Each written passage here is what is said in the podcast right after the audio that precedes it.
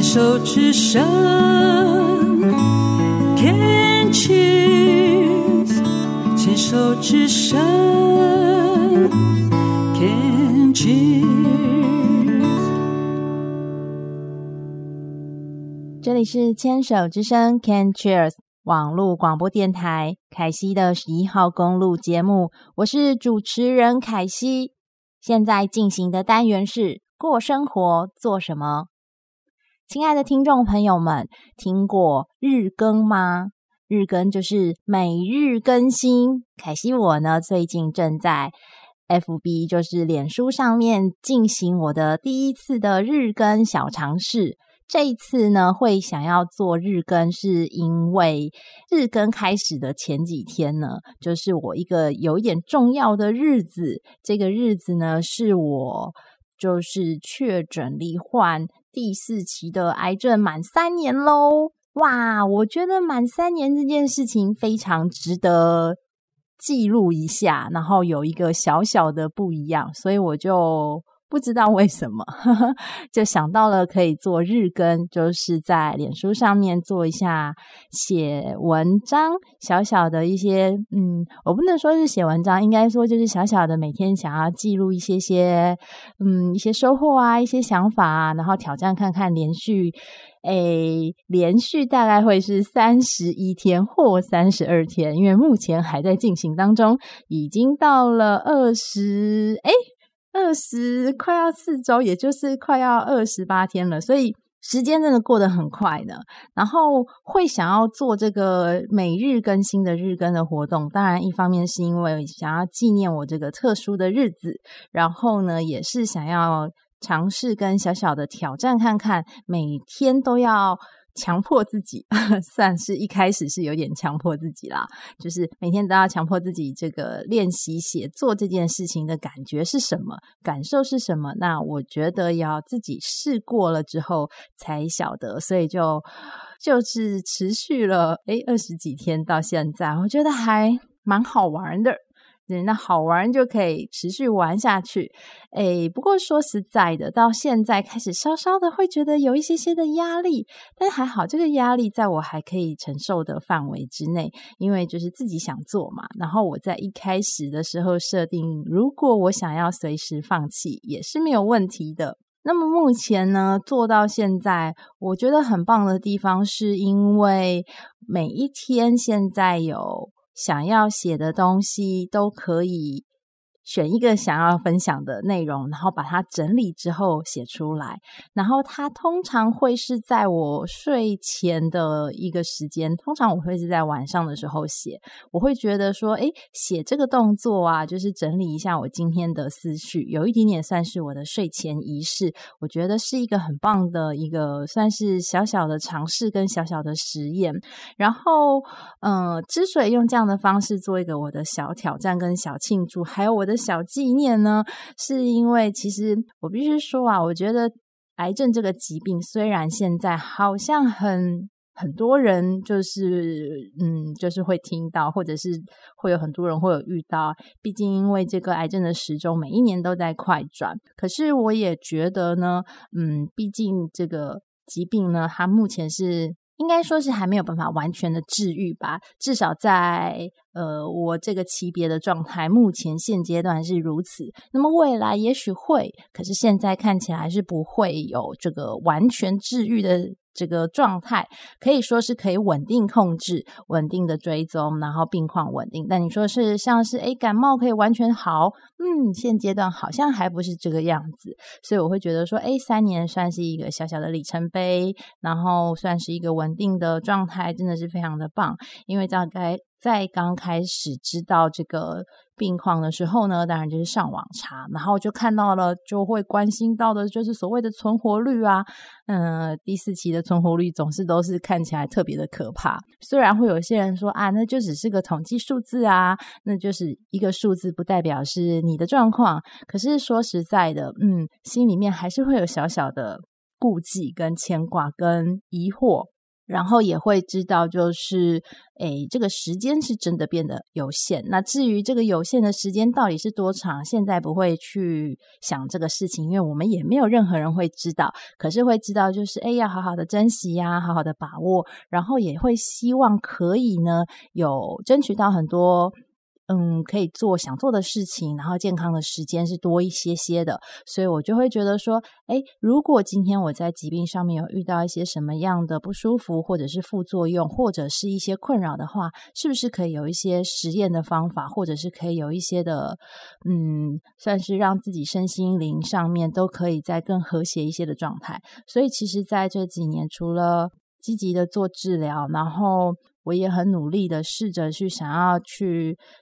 呃，算是尽力的做到跟与癌共存，然后和谐相处。因为赶尽杀绝好像有点太辛苦了，毕竟这个细胞也是我身体的一部分，然后可以让它好好的安在，跟跟我共存。嗯，我觉得是可以的，所以就是用一个比较省力不费力的方式来做。生活上面跟日常上面的一些尝试，我觉得是蛮好的。然后，所以就用日更的方式做一个算是小小的整理、跟回顾、跟纪念吧。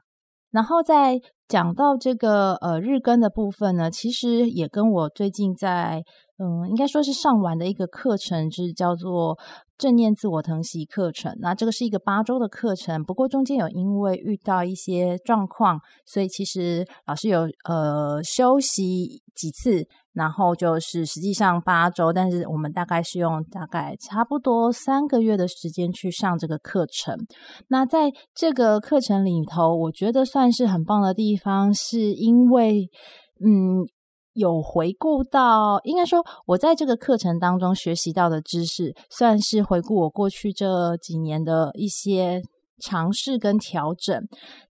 算是有一个比较完整的整理。因为在课程里头就有提到一个健康计划，然后对于我们癌症病人来说呢，健康计划啊是康复跟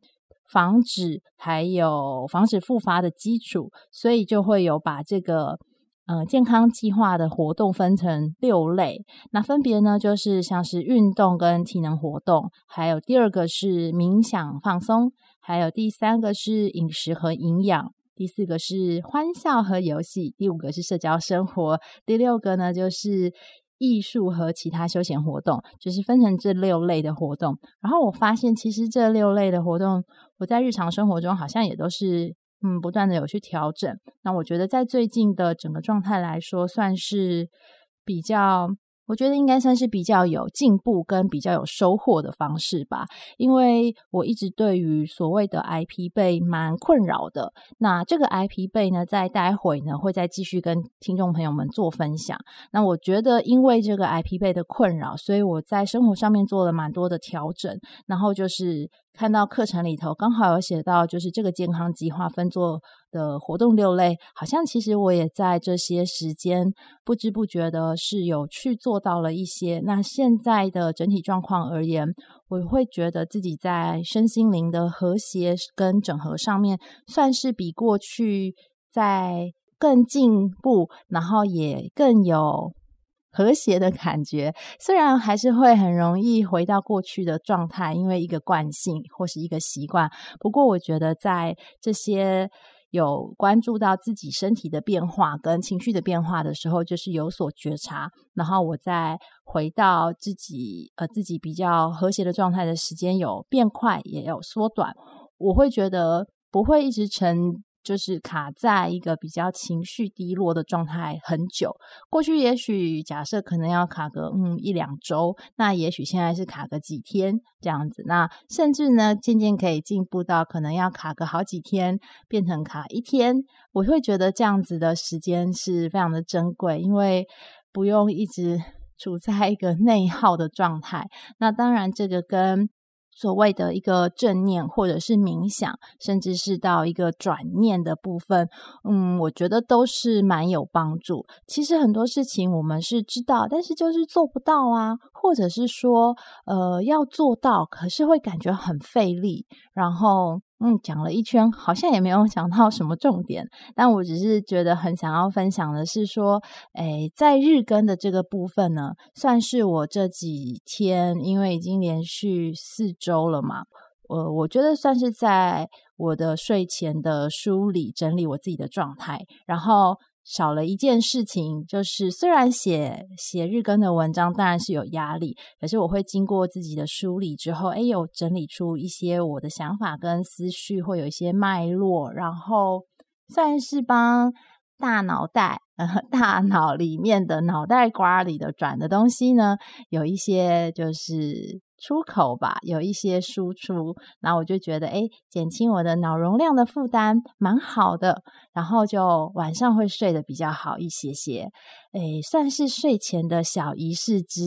一。只是这是一个比较距离睡前时间比较久一点的一个睡前仪式。那我目前现在在睡前会做的，还有包括冥想，还有呼吸的练习。当然，睡前还会有洗个澡放松，就是。整个一些就是睡前的仪式有一点点多，可是就是在这些仪式当中，我会觉得说，哎，有睡眠上面，我感觉是有变得比较好一些吧，应该这样说。不过也蛮蛮妙的是，刚好最近这几天就是睡眠的状况有点不是那么理想，不过。不会是每一天都是睡得那么好，我也接受这件事实，因为有的时候确实就是因为药物会影响到睡眠品质，然后有的时候就是必须要等这个药物的，就是周期一个过程，然后再恢复到恢复到比较好睡的状态。所以在刚开始的时候，我常常都会觉得为什么会有一些睡不好的状况很困扰，然后非常想要努力的去。